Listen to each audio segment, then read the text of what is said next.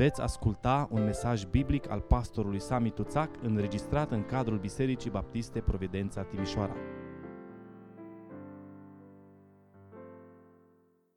Doi Tesaloniceni, capitolul 1, de la versetul 1 la versetul 12. Pavel, Silvan și Timotei, către Biserica Tesalonicenilor, care este în Dumnezeu, Tatăl nostru și în Domnul Isus Hristos. Har și pace de la Dumnezeu, Tatăl nostru și de la Domnul Isus Hristos. Trebuie să mulțumim totdeauna lui Dumnezeu pentru voi, fraților, cum se și cuvine. Pentru că credința voastră merge mereu crescând. Și dragostea fiecăruia din voi față de ceilalți se mărește tot mai mult. De aceea ne lăudăm cu voi în Bisericile lui Dumnezeu pentru statornicia și credința voastră în toate prigonirile și necazurile pe care le suferiți. Aceasta este o dovadă lămurită despre dreapta judecată a lui Dumnezeu, întrucât veți fi găsiți vrednici de împărăția lui Dumnezeu pentru care și suferiți.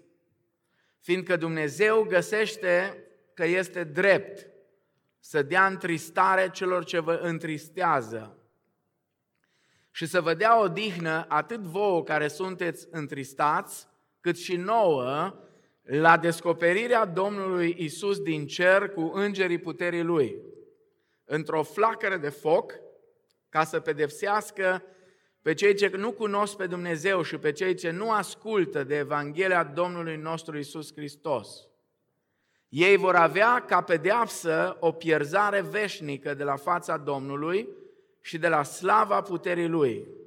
Când va veni în ziua aceea ca să fie proslăvit în sfinții săi și privit cu uimire în toți cei ce vor fi crezut, căci voi ați crezut mărturisirea făcută de noi înaintea voastră. De aceea ne rugăm necurmat pentru voi, ca Dumnezeul nostru să vă găsească vrednici de chemarea Lui și să împlinească în voi cu putere orice dorință de bunătate și orice lucrare izvorâtă din credință, pentru ca numele Domnului nostru Isus Hristos să fie proslăvit în voi și voi în El, potrivit cu harul Dumnezeului nostru și al Domnului Isus Hristos. Amin. Vă rog să luați loc. Epistolele pe care Apostolul Pavel le scrie tesalonicenilor sunt cele mai escatologice dintre toate epistolele lui Pavel. Adică sunt epistole care abordează prin excelență lucrurile din urmă. În 1 Tesaloniceni, Apostolul Pavel amintește despre venirea lui Hristos și despre evenimentele care o vor însoți în fiecare capitol. De exemplu, capitolul 1, în versetul 10 spune și să așteptați din ceruri pe Fiul Său pe care l-a înviat din morți, pe Iisus care ne izbăvește de mânia viitoare. În capitolul 2, versetele 19 și 20. Căci cine este în adevăr nădejdea sau bucuria sau cununa noastră de slavă? Nu sunteți voi înaintea Domnului nostru Isus Hristos la venirea Lui? Da, voi sunteți slava și bucuria noastră. În capitolul 3, versetele 12 și 13, Domnul să vă facă să creșteți tot mai mult în dragoste unii față de alții și față de toți cum facem și noi înșine pentru voi, ca să vi se întărească inimile și să fie fără prihană în sfințenie înaintea lui Dumnezeu, Tatăl nostru, la venirea Domnului nostru Isus Hristos împreună cu toți sfinții săi. Capitolele 4 și 5 ne-am uitat în duminicile trecute, în două duminici, la cele două pasaje, capitolul 4, de la versetul 13 la 18 și apoi în capitolul 5, de la versetul 1 la 11. Acum, dacă în 1 Tesaloniceni, Apostolul Pavel abordează problema revenirii Domnului Isus Hristos în fiecare capitol, cel puțin într-un verset două, iar în capitolul 4 și 5 două pasaje mai lungi, a doua epistolă către tesaloniceni este în întregime o scrisoare escatologică, în care Apostolul Pavel menționează trei grupuri de oameni care tulburau biserica din Tesalonic. Am rugămintea să fiți foarte atenți, să căutați să rețineți ceea ce spune Pavel aici, pentru că aceste trei grupuri de oameni au existat întotdeauna în istoria bisericii și întotdeauna au creat probleme Bisericii lui Hristos, iar aceste trei grupuri de oameni există și astăzi. De aceea e bine să fim atenți, pentru că Apostolul Pavel nu numai că menționează aceste grupuri care tulbură Biserica lui Hristos, ci pur și simplu răspunde provocării acestor grupuri, fiecărui grup în parte. În primul capitol sunt, anumit, sunt uh, amintiți prigonitorii, cei care prigonesc sau prigoneau atunci și prigonesc și astăzi. Cei mai mulți dintre voi deja știți, sunteți familiari cu statisticile și dacă vreți și sunteți curioși, mergeți acasă, deschideți site-ul Open Doors, una din organizațiile cele mai eh, bine pregătite în ceea ce privește viața creștinilor persecutați, organizație eh, începută de Brother Andrew, eh, un om al lui Dumnezeu cunoscut mai ales în secolul 20 și la începutul secolului 21 pentru lupta lui în favoarea creștinilor persecutați. Vreau să știți că astăzi, la modul foarte serios, se pune problema Uh, în a ajuta pe frații noștri creștini care sunt persecutați, pentru că la ora aceasta creștinii sunt grupul cel mai persecutat din întreaga lume. Poate unii știți, unii nu știți, Ungaria, de exemplu, este una dintre puținele țări din lume care are un minister pentru creștinii persecutați. Și asta are de-a face cu politica domnului Ludovic Orban, nu Ludovic, uh, Victor Orban, Victor Orban, uh, și multă lume s-a întrebat și se întreabă de ce Victor Orban are această politică pro-creștină, cu toate păcatele lui, că politicienii, ca și noi, de fapt, ei nu sunt perfecți. De ce? Pentru că în urmă cu mai mulți ani, domnul Victor Orban uh, a fost plecat în Africa undeva și la o întrunire creștină mare, fiul lui și-a predat viața Domnului Isus. Astăzi în Budapesta, fiul lui Victor Orban conduce una dintre cele mai mari mișcări între tineri, un fel de BBSO maghiar. Puteți să uh, intrați să vedeți uh, ceea ce uh, face. Iar băiatul acesta este unul dintre oamenii care îl influențează în direcția aceasta. Mai nou, acum după ce anul trecut Asociația Billy Graham a organizat în Washington DC prima conferință mondială uh, pentru uh, ajutorarea creștinilor persecutați, anul acesta Departamentul de Stat al Statelor Unite a pornit să înființeze Alianța Internațională Uh, pentru creștinii persecutați. Deja sunt 25-27 de țări care au aderat la această alianță și uh, noi sperăm în, în zilele următoare România să fie una din țările care va adera. E un pic mai greu pentru unii de la noi uh, de pe la departamentul cultelor rămași acolo de pe vremea împușcatului și a celuilalt care a venit după el și așa mai departe, prinde mai greu, uh, mai are uh, avioane care vin dinspre răsărit și îl bruiază, dar sperăm cu ajutorul Domnului și România să fie una din țările care să se implice în ajutorarea creștinilor persecutați. În seara asta, însă, o să vedem că atunci când se pune problema pe cine să compătimim mai mult, pe prigonitori sau pe prigoniți, Apostolul Pavel ne spune compătimiții cel mai mult pe prigonitori. Și o să vedem de ce. În primul capitol, așadar, sunt amintiți prigonitorii. Pavel amintește despre împotrivirea despre care au avut parte frații din Tesalonic și în prima epistolă, în capitolul 1 cu versetul 6 și apoi în capitolul 2 cu versetul 14 și în capitolul 3 cu versetul 3, dar acum se pare, zice în versetul 4, de aceea ne lăudăm cu voi în Bisericile lui Dumnezeu pentru statornicia și credința voastră în toate prigonirile și necazurile pe care le suferiți. Se pare că situația lor era și mai gravă. Și mulți credincioși se întrebau, așa cum se întreabă și astăzi, care este motivul acestor suferințe? De ce trebuie să suferim?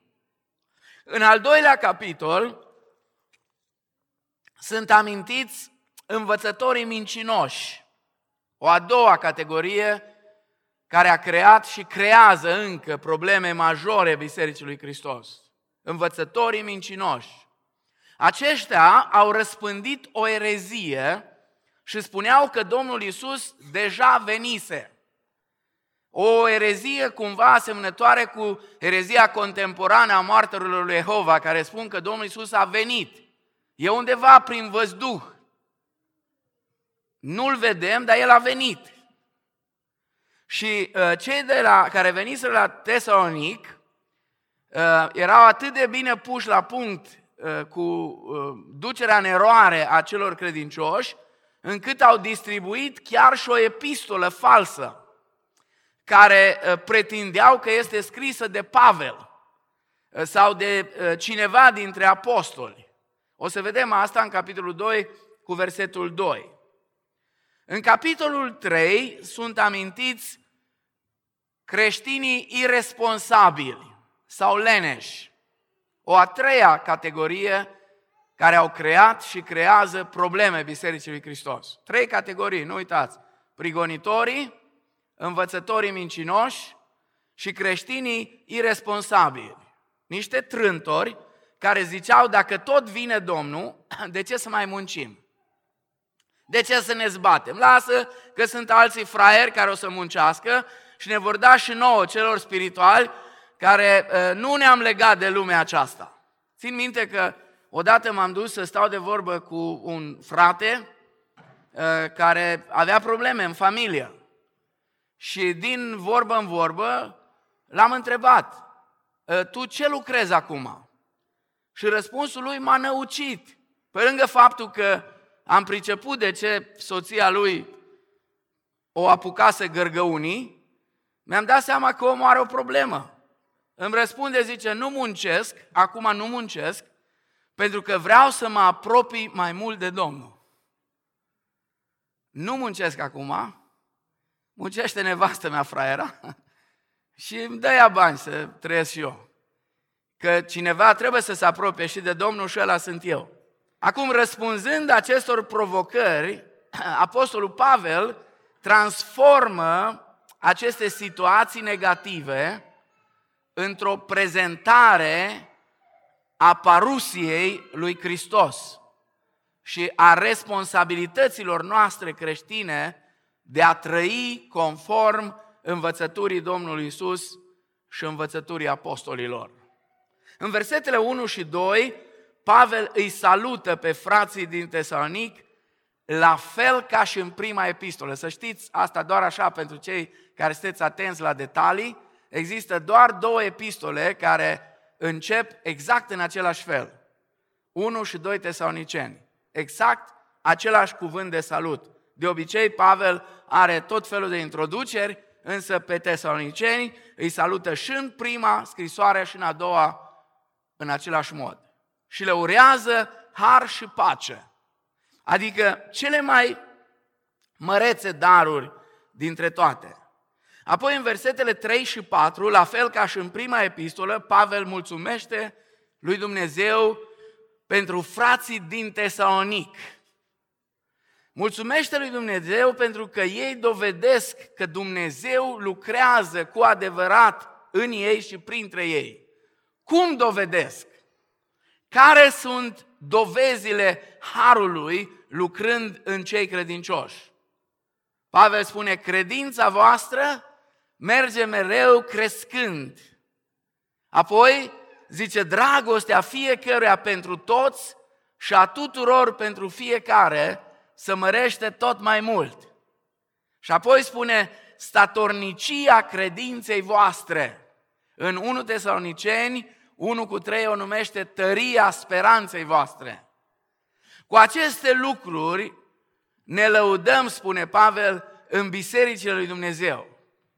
Cu credința voastră, cu dragostea voastră și cu speranța sau statornicia voastră. Apoi spune în versetul 5, aceasta este o dovadă lămurită despre dreapta judecată a lui Dumnezeu. Întrucât veți, găsi, veți fi găsiți vrednici de împărăția lui Dumnezeu, pentru care și suferiți. Pavel spune că pe lângă dovada harului la lucru în viața lor, mai vede și o dovadă clară despre dreapta judecată a lui Dumnezeu. Domnul Isus ne-a învățat că suferința este calea inevitabilă spre glorie. Marcu, capitolul 8, versetul 31, Luca, capitolul 24, cu 26, pentru el, dar și pentru noi. Suferința este calea spre glorie. În împărăția lui Dumnezeu, spunea el, să intră prin multe necazuri. Iar în Romani, capitolul 8, cu versetul 17, Pavel spune că suferința și gloria sunt inseparabile. Însă în versetul 18, ca o încurajare pentru noi și pentru frații din Roma cărora le scrie, el le spune că deși suferința și gloria sunt inseparabile, ele nu sunt comparabile. Spune așa, și dacă suntem copii, suntem și moștenitori.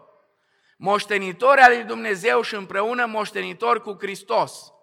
Dacă suferim cu adevărat împreună cu El, ca să fim și glorificați împreună cu El. Eu socotesc că suferințele din vremea de acum nu sunt vrednice să fie puse alături cu gloria viitoare care are să fie descoperită față de voi. Acum, vorbind despre dreapta judecată a lui Dumnezeu, și aceasta este tema noastră din această seară, dreapta judecată a lui Dumnezeu, Apostolul Pavel subliniază trei aspecte importante cu privire la judecata lui Dumnezeu. Primul, timpul judecății. Timpul judecății. Privind la toate nedreptățile din jurul nostru, ne întrebăm adesea de ce nu face Dumnezeu ceva. Și mai ales dacă face, pentru că noi știm așa în, în sinea noastră, în Duhul nostru, noi știm că El face. Întrebarea este când? Când va face Dumnezeu dreptate? Știm că Dumnezeu va face dreptate, dar când își va arăta El dreptatea Lui? Când va plăti fiecare după faptele Lui? Când nu se, nu se vor mai face diferențe între cei faimoși și puternici și oamenii de rând? Răspunsul îl avem în versetul 7. Zice, și să vă dea o dihnă atât vouă care sunteți întristați, cât și nouă, la descoperirea Domnului Isus din cer cu îngerii puterii Lui.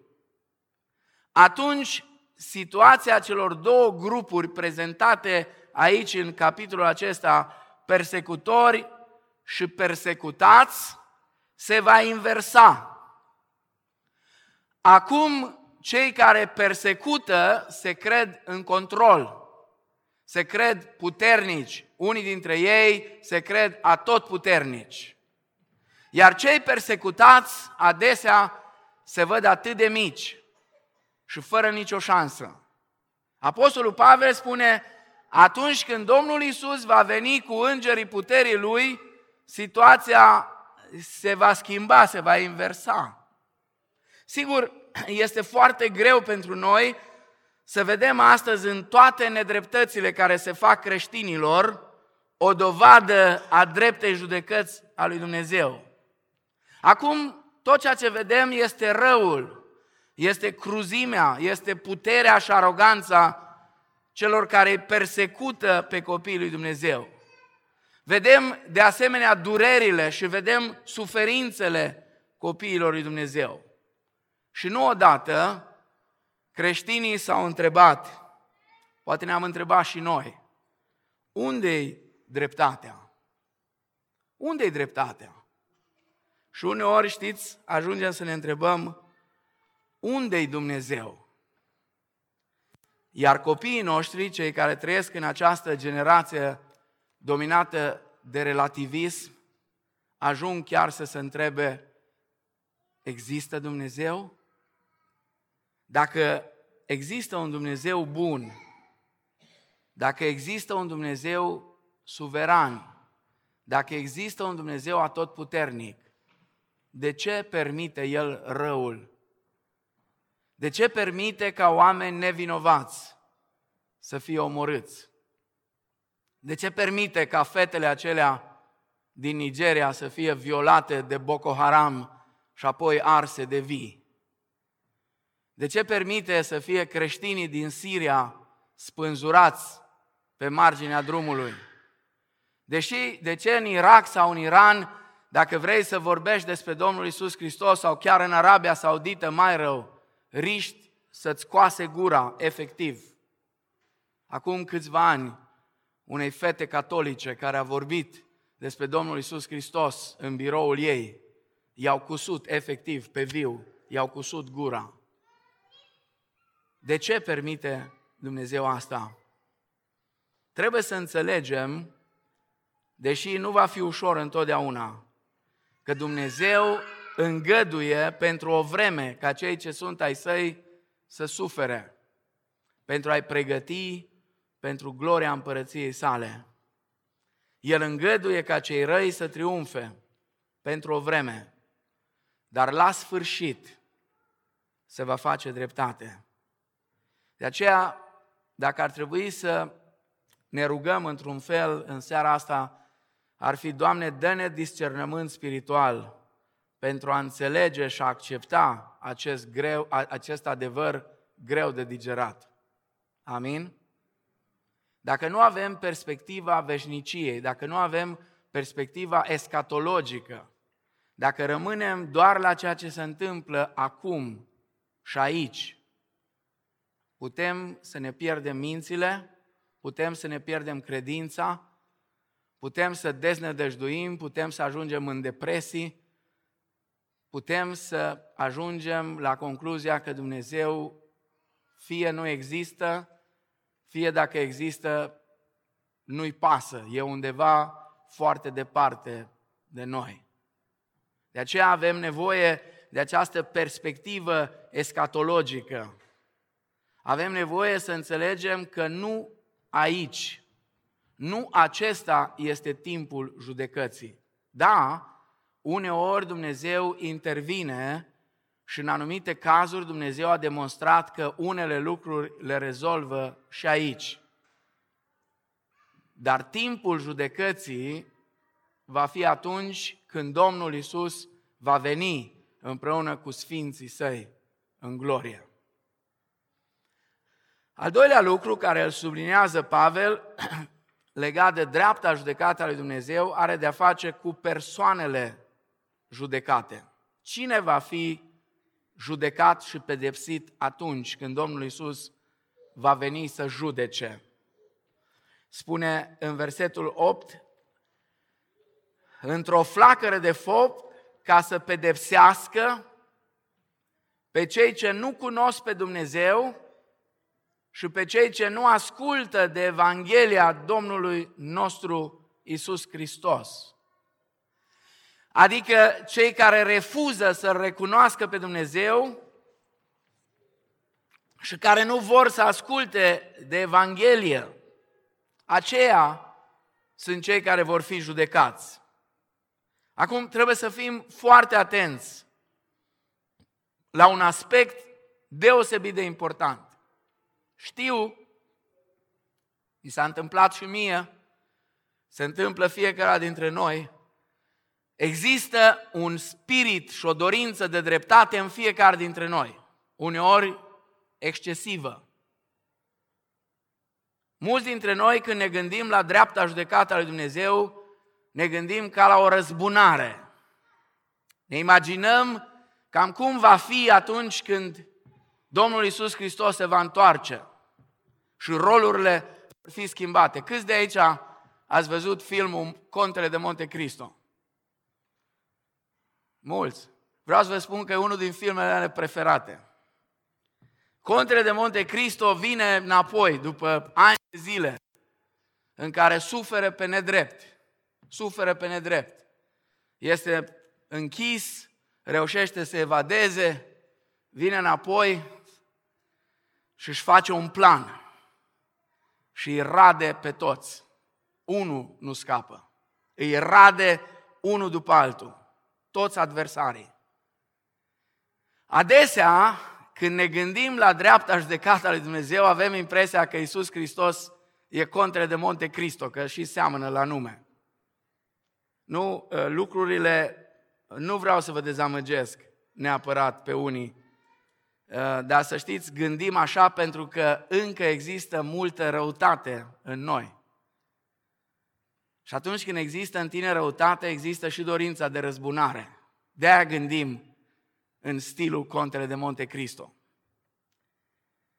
Acum, să știți, cuvântul pedeapsă pe care îl folosește Pavel aici nu e cuvântul răzbunare.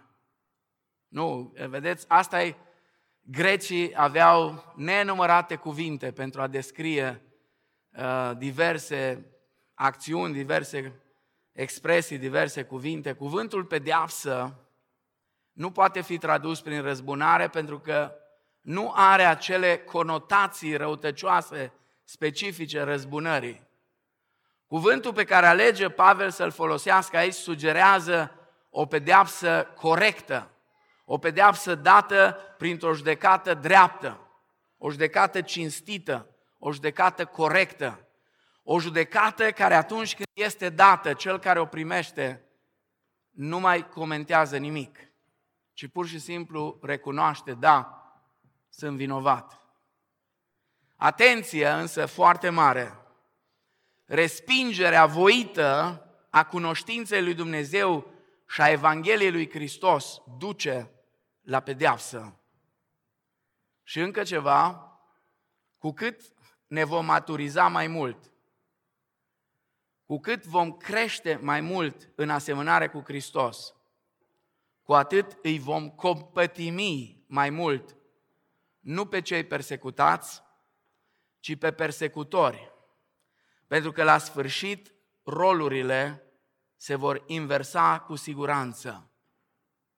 Trebuie să ne aducem aminte întotdeauna de cuvintele Domnului Isus spuse lui Pilat. N-ai avea nicio putere dacă nu ți-ar fi fost dată de sus. Și de rugăciunea Domnului Isus, Tată, iartă că nu știu ce fac. Amin. În timpul războiului din Cecenia, în Grosnei, în capitala Ceceniei, într-o duminică au intrat într-o biserică baptistă un grup de teroriști musulmani și au împușcat o bună parte din biserică, l-au împușcat inclusiv pe păstor, după ce mai întâi au violat-o pe soția lui și pe alte femei acolo în biserică, în fața lor, și pe fetița lor, care avea vreo 12-13 ani, au luat-o cu ei, o statecă. Și au ținut-o o vreme o statică și a fost violată și de 40-50 de ori pe zi. Și bătută și pusă să se lepede de Domnul Isus Hristos. Printr-un concurs de împrejurări, după mai multe luni tragice, armata rusă a reușit să elibereze pe cei care au fost luați Și unii dintre voi vi mai amintiți pe Leni Low și pe Isabel, care veneau la noi când eram la Betel. Leni avea o misiune de mulți ani începută în Cecenia și s-a dus auzind de povestea acestei fetițe pe nume Ania, s-a dus în Cecenia după ce a adunat o sumă enormă de bani ca să-i ajute, s-a dus acolo ca să poată repara ceva din durerea care s-a întâmplat acolo. Și când a întrebat-o pe Ania ce își dorește cel mai mult, și a auzit răspunsul, Leni a început să plângă și ne povestea ce mi-a cerut ea, nu putea să-i dau cu banii care am adus. Erau mulți bani, puteam să-i fac multe lucruri, dar nu ce mi-a cerut ea. Mi-a spus, o vreau înapoi pe mama. Și apoi a zis, îmi vreau înapoi biserica, cu tata, păstor și cu toți ceilalți. Și încă ceva, vreau să mă întorc înapoi la cei care și-au bătut joc de mine. Și vreau să le vorbesc despre Domnul Isus Hristos, ca ei să se întoarcă la Domnul Isus Hristos și să nu ajungă în iad să plătească pentru păcatele lor. Cea mai extraordinară metodă de a-i transforma pe prigonitori în frați este să ne rugăm pentru ei și să le vestim Evanghelia Domnului Isus Hristos. Asta, sigur, nu e deloc simplu, nu e deloc ușor. Pentru asta îți trebuie o maturitate și o putere pe care numai Dumnezeu poate să ți-o dea pentru vremuri de restriște, pentru vremuri grele.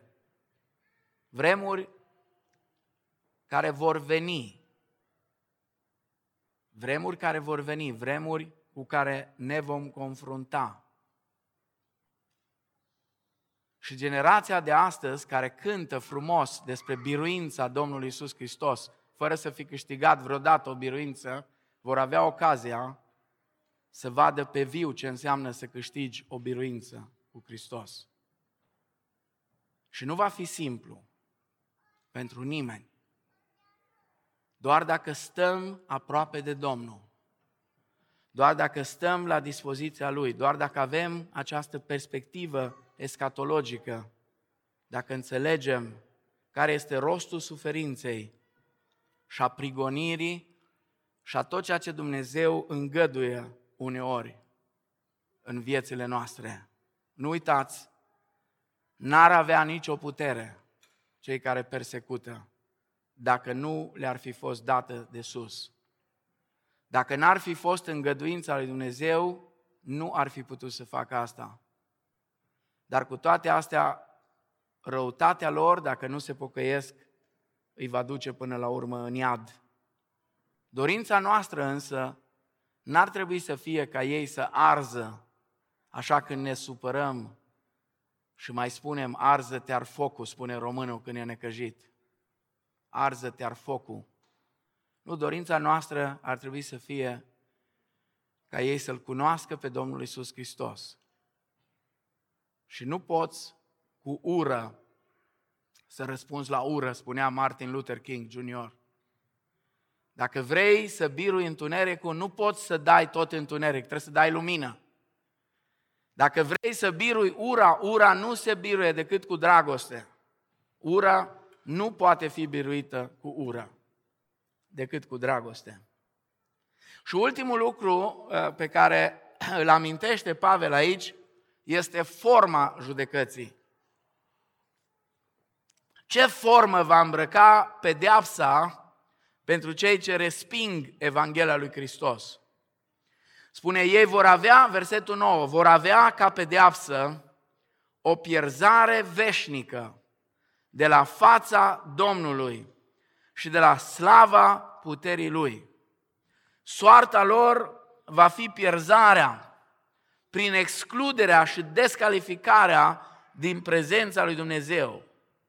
Oroarea cea mai mare a sfârșitului acestor oameni constă în faptul că deși sunt ființe umane făcute de Dumnezeu, asemenea lui Dumnezeu și pentru Dumnezeu, își vor petrece veșnicia fără Dumnezeu, izgoniți irevocabil din prezența lui Dumnezeu. Dacă vă amintiți, Domnul Isus a numit starea aceasta nu odată, ci de mai multe ori, plânsul și scrâșnirea dinților.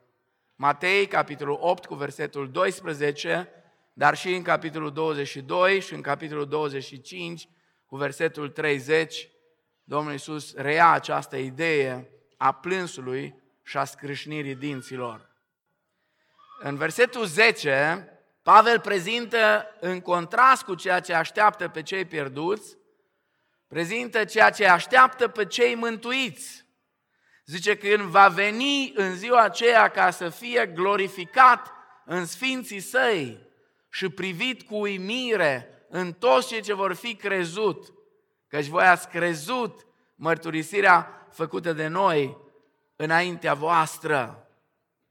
Observați, ceea ce așteaptă pe cei mântuiți este gloria cerului.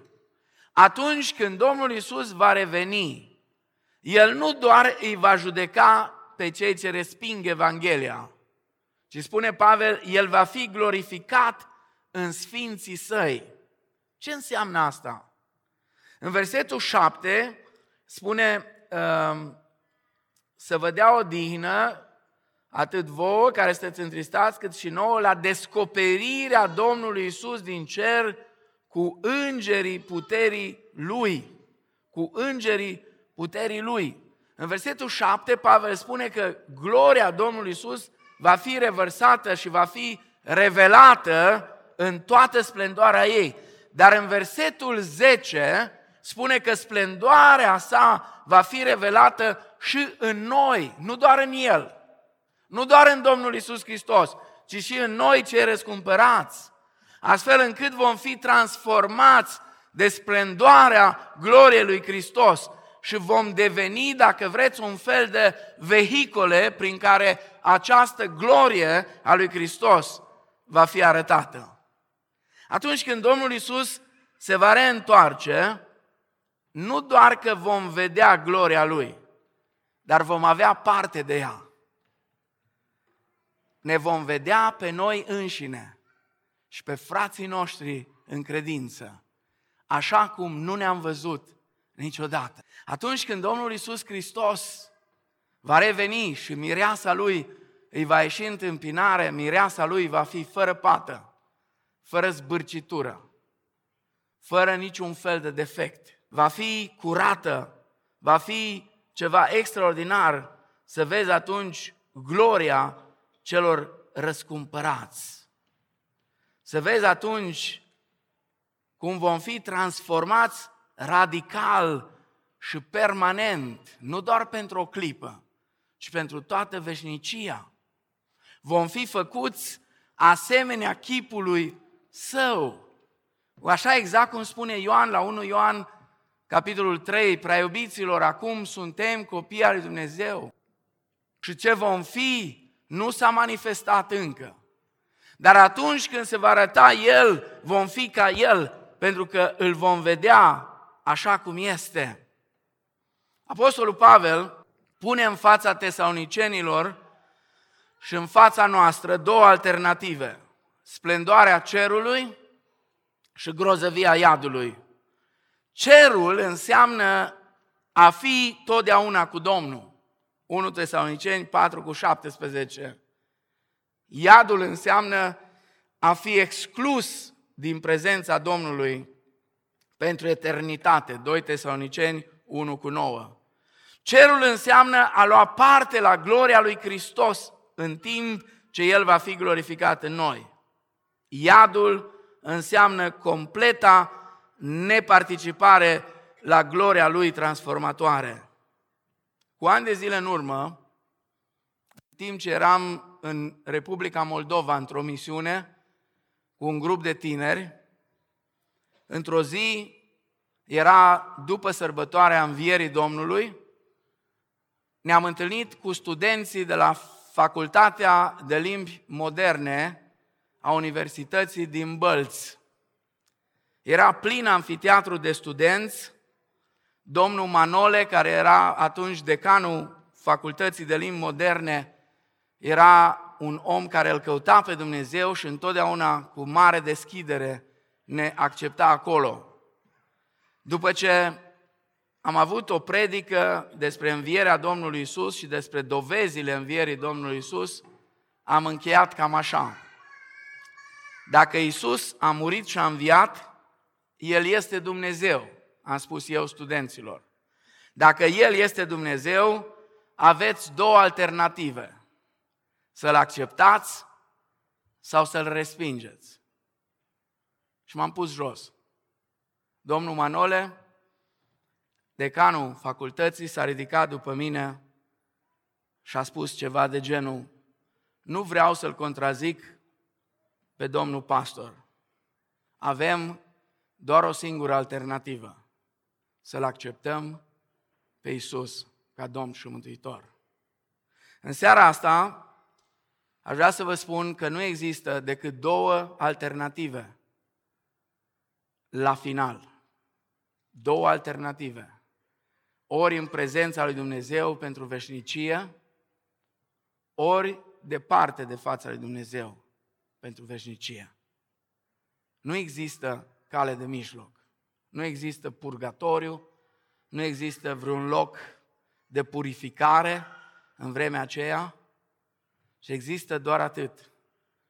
Veșnicia în prezența lui Dumnezeu sau excluderea din prezența lui Dumnezeu pentru veșnicie. Și noi nu avem decât o singură alternativă, cum spunea domnul Manole, să-L alegem pe Domnul Isus ca Domn și Mântuitor în viața noastră și apoi să trăim cu El aici pe pământ ca să putem să ne bucurăm de prezența Lui toată veșnicia. Apostolul Pavel încheie paragraful acesta cu o rugăciune. O rugăciune fierbinte, aici în versetele 11 și 12. De aceea ne rugăm necurmat pentru voi, ca Dumnezeul nostru să vă găsească vrednici de chemarea Lui și să împlinească în voi cu putere orice dorință de bunătate și orice lucrare izvorâtă din credință, pentru ca numele Domnului nostru Isus Hristos să fie glorificat în voi și voi în El, potrivit cu harul Dumnezeului nostru și a Domnului Isus Hristos.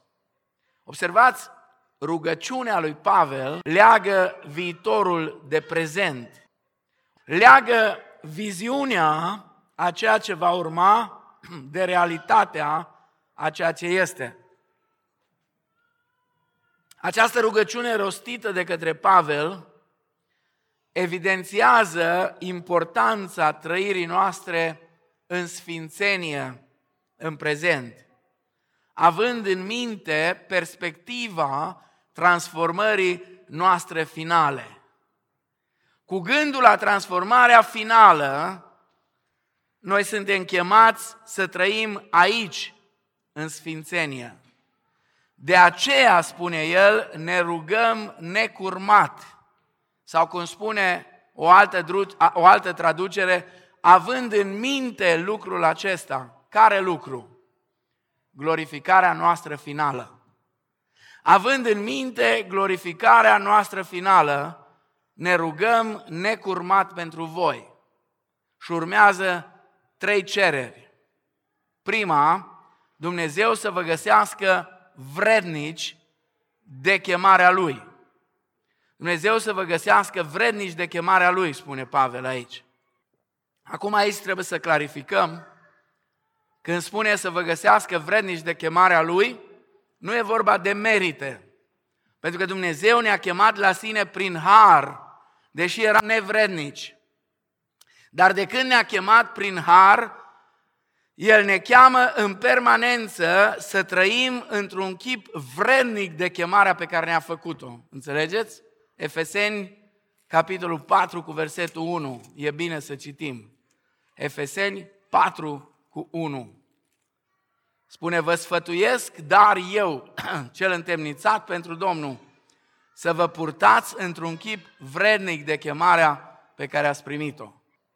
E chemarea noastră. Da, am fost mântuiți prin har, am fost justificați prin credință, dar suntem chemați la sfințenie în fiecare zi, la a trăi în conformitate cu identitatea noastră. Un exemplu din monarhia britanică, care se întâmplă chiar acum sub ochii noștri, ne ajută să înțelegem despre ce e vorba. Acum câteva săptămâni, luni, unul din cei doi prinți a spus, eu nu pot face față cerințelor identității mele de prinț al coroanei britanice și vreau să renunț împreună cu soția. A fost un pic scandal, dar până la urmă, dacă asta vrei, asta se face. Și regina a spus, ok, liber. Odată ce ai ajuns copil al lui Dumnezeu și ți s-a schimbat identitatea, atunci trebuie să trăiești conform identității care ai primit-o, într-un chip vrednic de chemarea pe care ne-a făcut-o. De asemenea, El lucrează în viața noastră pentru a nu mai fi ce eram când ne-a chemat, ci ceea ce trebuie să fim și vom fi. Știți cum suntem noi? Și am auzit această jumătate de Evanghelie predicată peste tot. Vino la Isus așa cum ești. Isus te iubește. Isus te primește așa cum ești. Vino cu păcatul tău, vino, vino așa cum ești, vino de la porci, ca fiul risipitor, că El te prinde în brațe. Vino la Isus. Dar asta e numai jumătate din mesaj. Da, Isus te iubește și te primește așa cum ești. Dar te iubește așa de mult că nu vrea să te lasă așa cum ești. Asta e Evanghelia întreagă. Evanghelia întreagă nu e numai că Isus te primește la El cu păcatele tale, ci că Isus vrea să te curățească. Vă amintiți? Femeia aceea care era prinsă în adulter. Femeie, unde sunt părâșii tăi? Unde sunt părâșii tăi? Nimeni nu te-a osândit? Nimeni, Doamne. Nici eu nu te osândesc, spune Domnul Isus. Și dacă s-ar fi oprit aici, învățătorii legii, pe bună dreptate, l-ar fi putut condamna. Nici eu nu te osândesc, îi spune Domnul Isus. Du-te și adaugă, du-te și să nu mai păcătuiești. Du-te și să nu mai păcătuiești. El lucrează în viața noastră ca să nu mai fim ce eram când ne-a chemat, ci să fim ceea ce trebuie să fim și vom fi.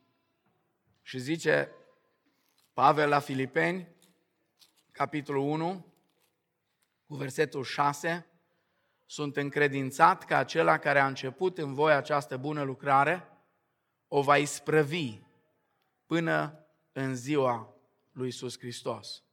Doar în felul acesta vom fi găsiți vrednici de a intra în împărăția sa. Așadar, prima cerere, Dumnezeu să vă găsească vrednici de chemarea Lui. A doua, Dumnezeu să vă facă dornici de bunătate, spune. Să împlinească în voi cu putere orice dorință de bunătate. Pavel se roagă ca tesalonicenii să se desfăteze în a face bine. Oamenii mulți astăzi se desfătează făcând răul, trăind în păcat. Apostolul Pavel spune, noi, ca și copii al lui Dumnezeu, să ne găsim desfătarea în bunătate. Sigur, câteodată, nu ți s-a întâmplat niciodată?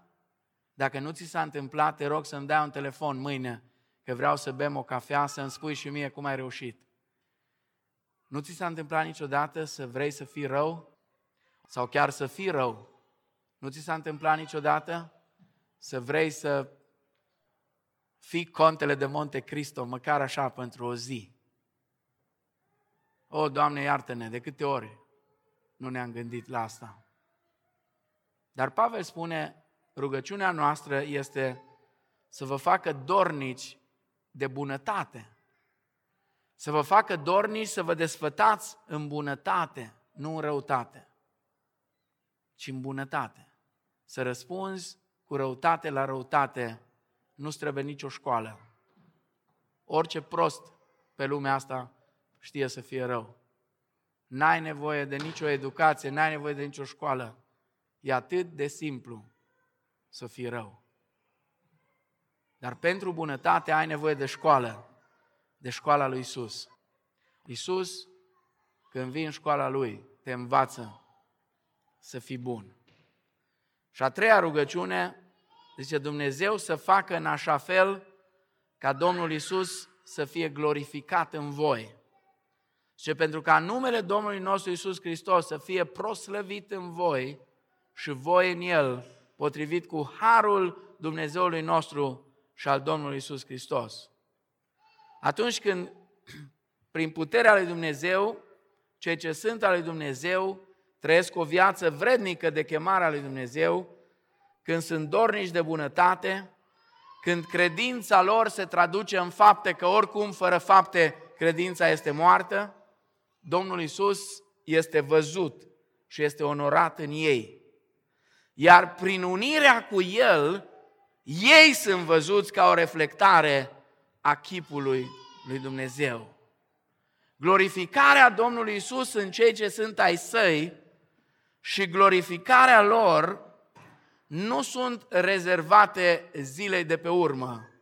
Procesul acesta începe încă de aici.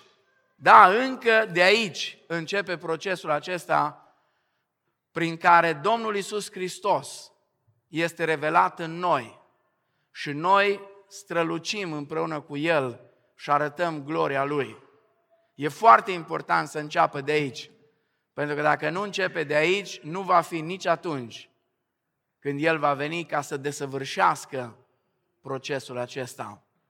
Așadar, dacă ne gândim la dreapta judecată a lui Dumnezeu, ar trebui să ne gândim cu inimile pline de compasiune, nu doar pentru cei care sunt persecutați, ci mai ales pentru persecutori. Pentru că dacă nu se vor întoarce la Dumnezeu, se vor întâlni cu judecata lui Dumnezeu, care în final se va traduce prin izgonire pentru totdeauna de la fața lui Dumnezeu. Nu poți, nu există o altă șansă să petreci veșnicia decât departe de fața lui Dumnezeu sau în prezența lui Dumnezeu pentru totdeauna. Pentru noi, cei care suntem aici, rugăciunea mea este să nu există decât una din variante. Varianta de a fi cu Domnul pentru toată veșnicia. Amin.